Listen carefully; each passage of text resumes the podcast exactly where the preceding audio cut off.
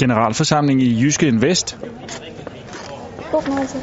Der skal gøre status på 2015, og det var et år med store markedsudsving.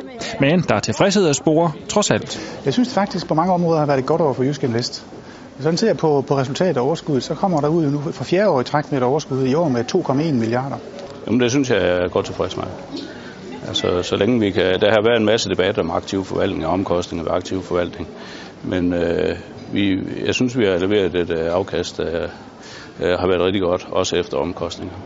2015 i overskrifter. De fleste aktieafdelinger de havde et godt år igen med pæne positive afkast. De mange stemningsskift i 2015 ramte specielt de nye aktiemarkeder og obligationsafdelingerne. Det har været et svært år. Det har været meget store udsving på markederne, men generelt er jeg, er jeg godt tilfreds.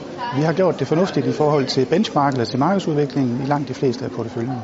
Året bød også på en række ændringer i Jyske Invest. Der er blevet skiftet ud på en række centrale poster i 2015 med både en ny direktør og en ny bestyrelsesformand. Men vi skal også være ærlige og indrømme, at vi begge to hører med før. Så vi har bare rykket en plads. Og den nye duo satser på god afkast og ekstern anerkendelse, også i 2016.